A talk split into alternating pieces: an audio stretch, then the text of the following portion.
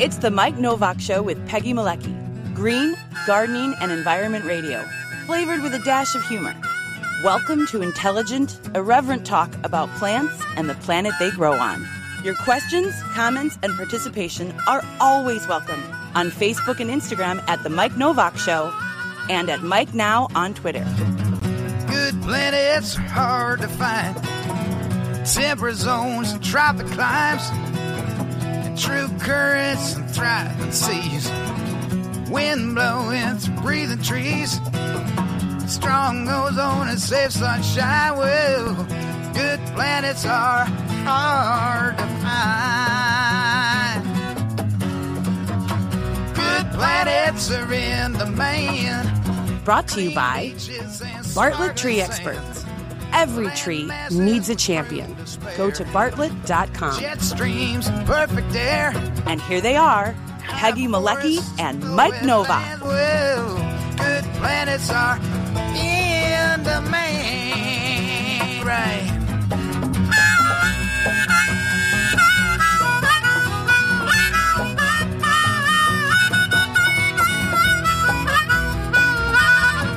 Oh, the latency's better. Oh, is it? It's uh, well, we're bringing It's this still down. delayed, but it's oh yeah. So here's what I'm going to do.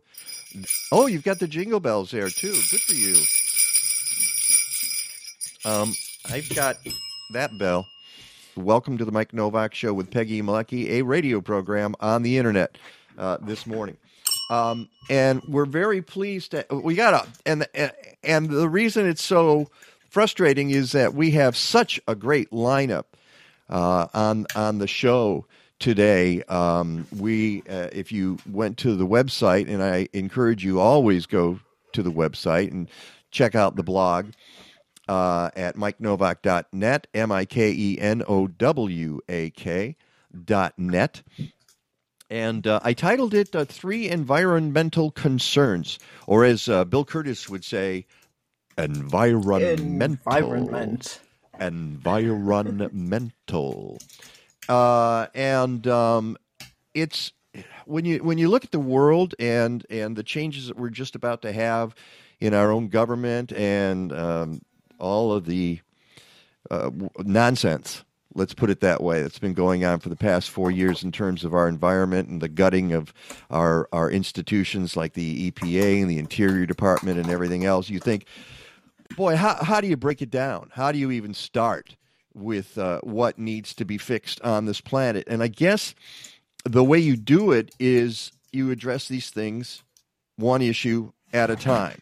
So that's what we're going to do today. We're going to address one issue at a time, and we're going to start with uh, a couple of folks who have been working on, uh, I guess, a problem uh, down um, downstate. Uh, we have exactly one nationally designated scenic river uh, in Illinois, and that is the Vermilion.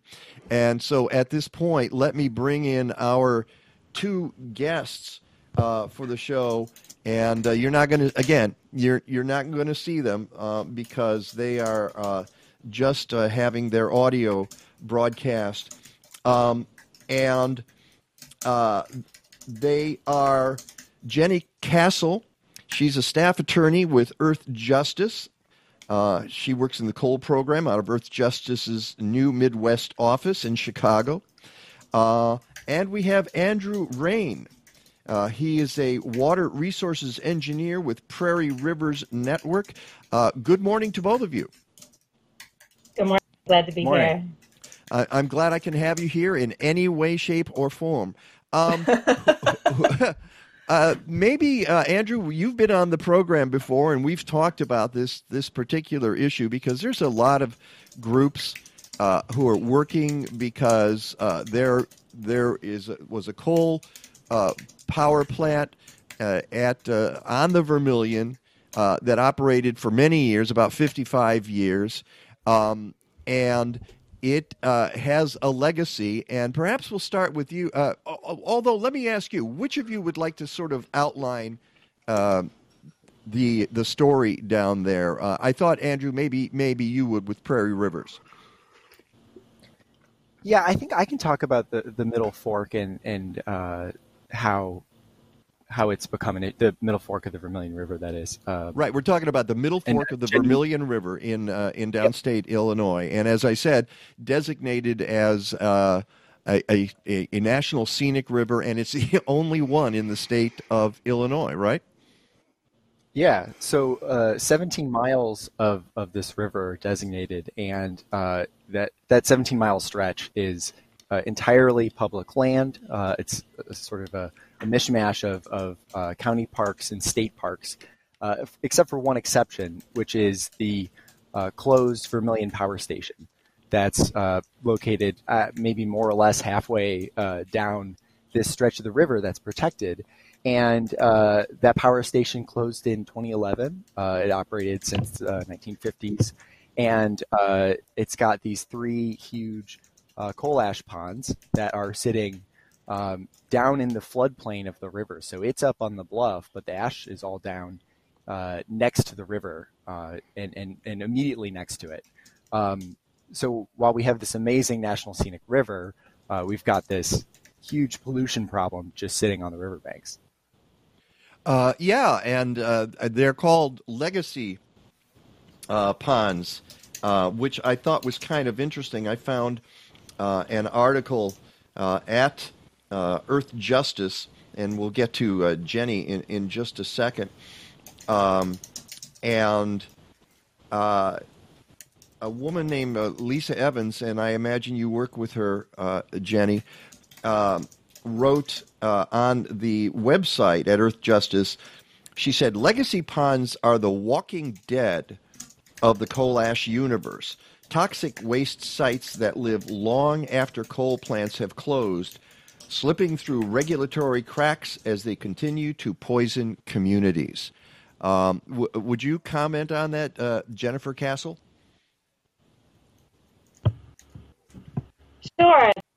Uh, one te- technical challenge, Mike. I'm actually able to hear Andrew, so I don't know anything that he just said. I'm trying to find a way to, to do that. Um, but with regard to legacy ponds, um, sure, yeah, you're right. I do work with her, um, and uh, it, the issue is widespread. There are a lot of old um, ash ponds that coal plants had shut down before um, the federal rule went into effect in October 2015, um, were unregulated, like this Vermilion plant. Um, and the problem with these old ponds is they're often even than ponds that are operating in terms of you know decades old, not having any adequate line. Uh, okay, I, I, Jen, I'm going to have to stop you there. You're uh, breaking up something fierce. Um, and um, uh, and uh, boy, I'm not sure that this is going to work with you here. So let's let's go back to uh, uh for the moment, at any rate, uh, Andrew, um, and and and talk about that legacy, those legacy ponds. Uh, there are three of them in the area of the Vermilion, as you said, on the floodplain of the Vermilion River, and they are um, mm-hmm. ponds that they're already leaking into the river, aren't they? Yep. Yeah. So uh, the, the the the pond is it's kind of a an odd term.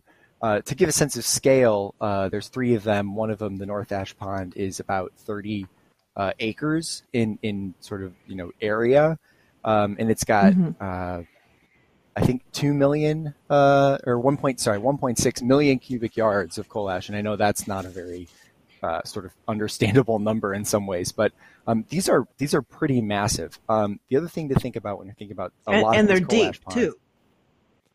They're they're super deep. They're just they just uh, they built they built kind of a, a berm, and then they started filling in that hole with ash. So they're they're just piles of ash. Uh, there's not anything. Uh, there's not a lot of fancy technology going on here. Uh, they they're called the pond because uh, they once upon a time had standing water, and the intention was to let all the the bad stuff settle out, and then you take water off the top that's cleaner, and you have to discharge that through your permit. Um, so that's how these operated. Mm-hmm. Now, because they're just whole, just pits filled with ash, um, they're in immediate contact with groundwater. Um, and these coal ash ponds are right next to the Middle Fork. And so when you canoe down the river, you can actually see a long portion of the riverbank that is uh, that's orange, uh, stained orange, which is oxidizing iron, uh, which is one of the things that's in coal ash. Um, and probably about 100, 200 feet of it of the riverbank is is is sort of continually uh, seeping this pollution into the water, and that's just sort of what we're seeing. Um, but we know it can mm-hmm. also be coming up through into the river itself from below. You just don't get that telltale, uh, you know, orange staining on the riverbank that really calls it out to the eye. Um, so these are these are immediately and, right there. Go ahead. I was going to ask Andrew. Sorry, if the if the leaching is strictly all coming from inside the pond, or is it being amplified by um, the riverbank eroding and being cut back? Yeah, so that that's sort of the the two part threat at this site is that um, not only do we have the continual problem, the continual pollution that we're getting from uh, groundwater flow that's happening, um, you know, all the time, uh, but we have this eroding riverbank. So rivers uh, especially rivers like the Middle Fork, that size, do a lot of uh, meandering. They they have a sort of floodplain that they have lived in for geological time, you know, hundreds, thousands, hundreds of thousands of years, and they are uh, uh, swinging sort of back and forth in that floodplain. And since these coal ash ponds live in the floodplain of the Middle Fork, it's it's currently moving out towards them um, and it's really close in some areas. Uh, so uh, I go out multiple times a year just to to take a look and see, you know, how far this erosion uh, of the, the riverbank has progressed because the the distance between when you go from riverbank to the part of the coal ash pond that is the berm, the, the, the impoundment, the structural part that's keeping mm-hmm. all that coal ash back, uh, is is down to to feet here we're talking about, you know, um, you know, 10, wow. 20 less feet. Um, and mm-hmm. so that river has been steadily moving. Um, and, you know, what we're all fearing is a uh, sort of a massive erosion event that, that, that jumps this remaining distance in, in one year. Um, but, but even as we fear that, we know that every, you know, every year I go back and everything looks a little different. Um, there's things that that were a cave last year that collapsed, or there are things that uh, new features. Uh, there's there's a pipe. There's some sort of pipe that's under this whole thing that um, slowly being uh, unearthed. Um, mm-hmm. A clay tile, so it's probably from back in the 40s when this was being farmed. So wow. there's all kinds of, uh, you know, interesting but very scary situations uh, along this riverbank here. Yeah, it does. It does sound uh, disturbing, and you've taken lots of photographs, and and um, I've got one of them up on uh, the website on the blog post, um, and it shows the the the different chemicals that are seeping. Uh, along into the river, along the riverbank, and it causes them to turn bright colors, which might be pretty, uh, but it's it's in a way it's it's terrifying because it's an indication that the health of the river is in danger. Do you know right now how much how many or how much of those chemicals are leaching into the river? You must be doing tests. Well, we we've done tests. Uh, we don't we don't have a test right now, but we have multiple uh, multiple constituents across the spectrum that you see in coal ash are um, above the uh, the the contaminant level. Um, and I without having Jenny on and the ability to, because Jenny is in fact my lawyer on this issue, um, the, uh, without her being able to respond, you know, the just to say there there's a lot a lot of different things that is found in coal ash, thing, heavy metals, things like uh, arsenic or chromium, uh, things like boron, things like uh, uh vanadium. Just it, it's really kind of a, a smorgasbord, and we have um, multiple different parameters that are uh, above the, uh, the, the level that's allowed to be discharged into rivers. And I have to. Yeah, I was just going to say, and I apologize. I, I, I, called Jenny just now on the phone, um, and I thought maybe I could hold up the phone. We've done this in the past uh, with the speaker uh, to the microphone here, but the problem is uh, you, uh, the conversation we're having with you is uh, is almost in the past. It's it's odd. It's you know she was in real time on the phone, and you we have a latency even with the audio here, so uh, it wouldn't have synced up. Um, and the other point is that Earth Justice is an organization that provides lawyers for uh, for these kinds of environmental issues, which is why Prairie Rivers went to Earth Justice and said, "Hey, you need to represent us." Um, and I know that you guys uh, uh, had a lawsuit in in 2018 that was uh, thrown out in 2019 by a district judge in mm-hmm. Illinois, but that has been, and this is where we would really need Jennifer to talk about this. Uh, but the case is uh, being taken up again this year because you're you're going to base your argument to have that uh, judgment overturned uh, because of a U.S. Supreme Court ruling involving groundwater in Hawaii, of all things. Um, yeah, and, the County of Maui versus Hawaii Wildlife Fund. yeah, official. I can say a little bit about it. Sure, Jenny would, of course, more. But uh, yeah, so there was this case in in Hawaii where um, they have, I think there were wastewater pits that are that were underground, um, and those were mm-hmm. uh, leaking pollution into uh, the Pacific Ocean. Um, and uh, so this case went to the Supreme Court. The question that the Supreme Court was answering was, "Hey, does the Clean Water Act apply here? We have a pollution source. We have sur- waters of the state, which are typically understood to be surface waters. We have a pollution source impacting those surface waters. Uh, does the Clean Water Act apply? And so, uh, from my non-legal perspective, we got a we got an answer. They didn't just say yes or no. They give us some sort of answer about uh, you know, with there's the test uh, that looks at time and distance, um, and that's how you decide if, if this applies or not. Uh, you know, for us, that's exciting because the Middle Fork is right next to these ponds so exciting because you know this this water goes right from those ponds like right into the river. I mean, you know, the, the separation is very, very small. So it really feels like we're the right fit, fit for this one. Um, and so mm-hmm. that's how, you know, why our sort of, uh, our legal battle was sort of waiting on this Supreme Court case, uh, because however that was decided was going to really shape how it's going with us. Uh, and now that we have a decision, we're arguing that you know, we should go back to our, our district court. We're in the appeals court now. We should go back to our district court and be able to start start arguing again. And actually, you know, hear have our have our day in court, hear the case, um, and, and and get going. Finally. Well, you know, and and speaking as a layperson on this, uh, and I, I if if I, if I look at this issue and I hear that there's a uh, a company like uh, Dynegy, which is now no longer Dynegy. That these companies keep getting bought yeah. by other companies. It's now Vistra. Vistra. Does that, first of all, does that create a problem as these companies get handed off? Andrew? Yeah, um, it, it it can. You know, I I guess it all kind of comes down to when when the the uh, I don't know when the chips fall. I'm not sure what the right expression here is. Um, you know, when when ultimately there's going to be large fiscal responsibility, that's when we're gonna, we're going to find out whether these mm-hmm. sort of corporate structures are really going to bite us, or when one of these companies ultimately goes bankrupt. That's when we're going to find out whether these corporate structures are really uh, going to leave the Illinois uh, taxpayer holding the bag on all of this pollution.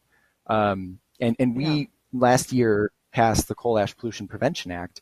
Um, and one of the big wins in that act is actually that uh, coal companies have to have, or coal power plant owning companies have to have uh, money put up front uh, in the form of bonds uh, that that can be used for, for cleanup of these ash ponds. So we know the money is is there, bonds and, and some other mechanisms as well. Right. Um, but we have that. And, and I think in, uh, go ahead.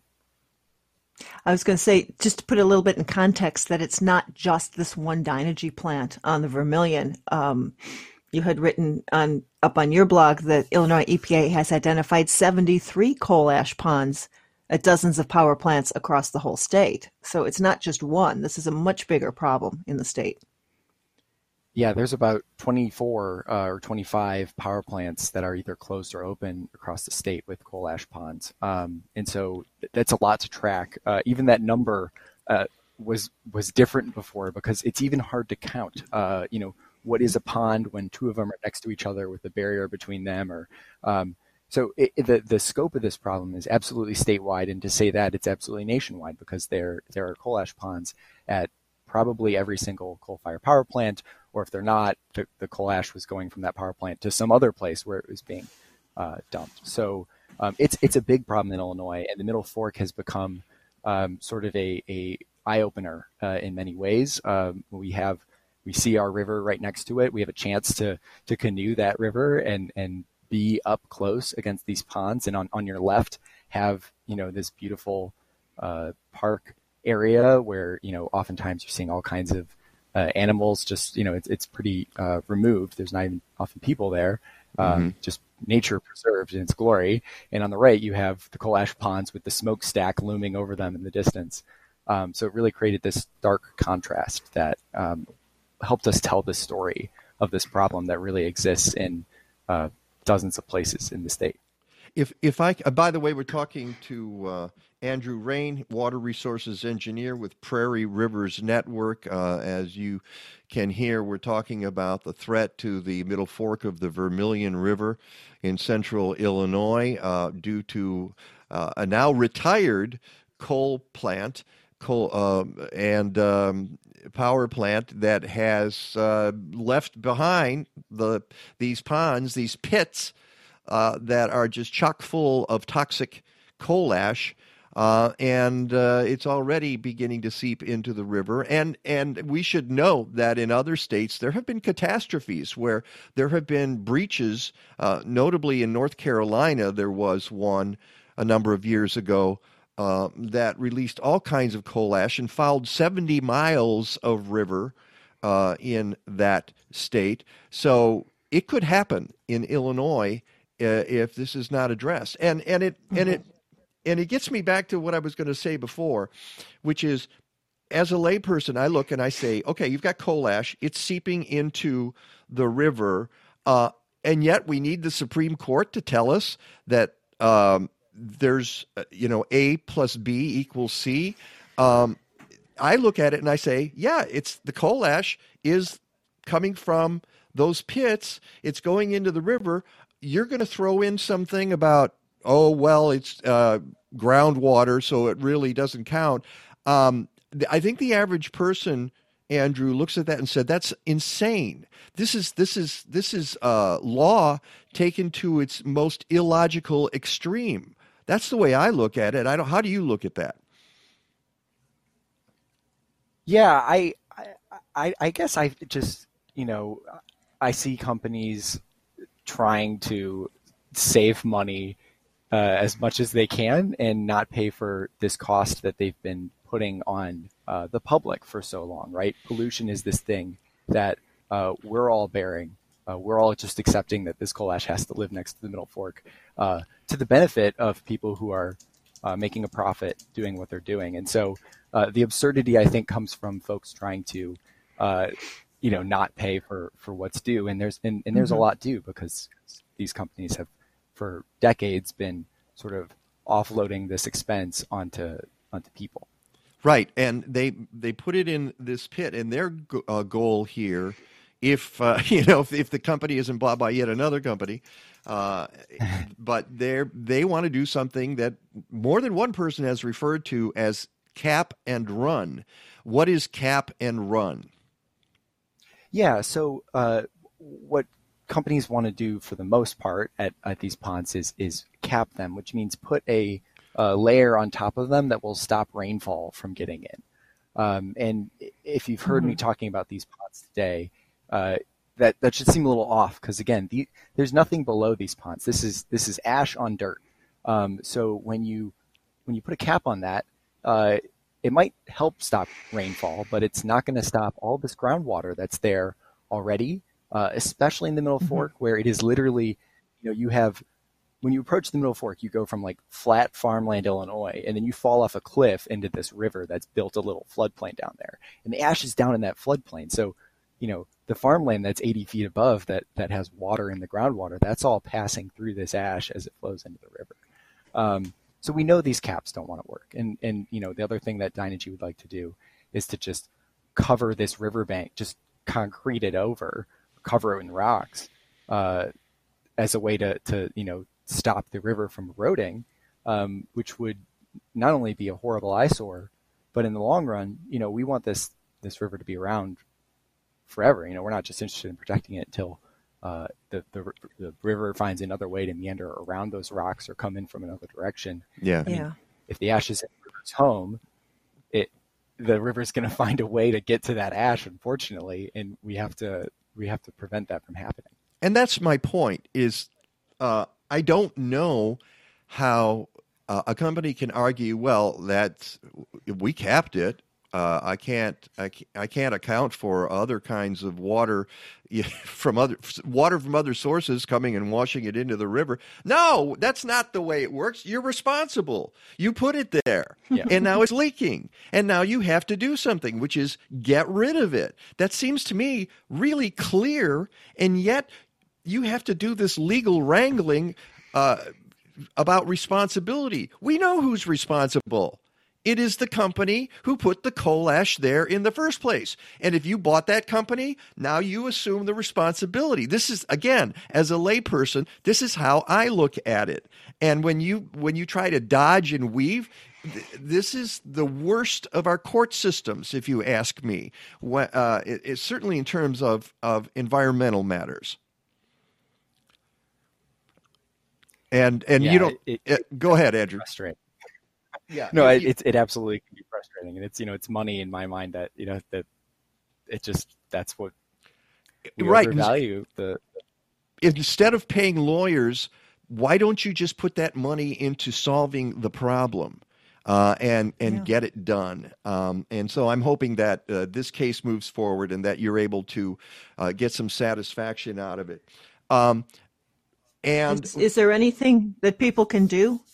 Can they be writing in about anything, contacting legislation or legislators? You know, uh, I think if you want to, you know, get on Earth Justice or Prairie Rivers Network's mailing list, I mean, this comes up all the time. We need people writing in about things, uh, and that's the best way to find out. So, you know, Facebook or you know, membership on on the websites. The newsletters. Um, we just the newsletters. We just finished uh, uh, the coal ash rulemaking, in which we had people coming out, uh, well, in virtually coming out to these hearings to speak up for uh, strong coal ash protections.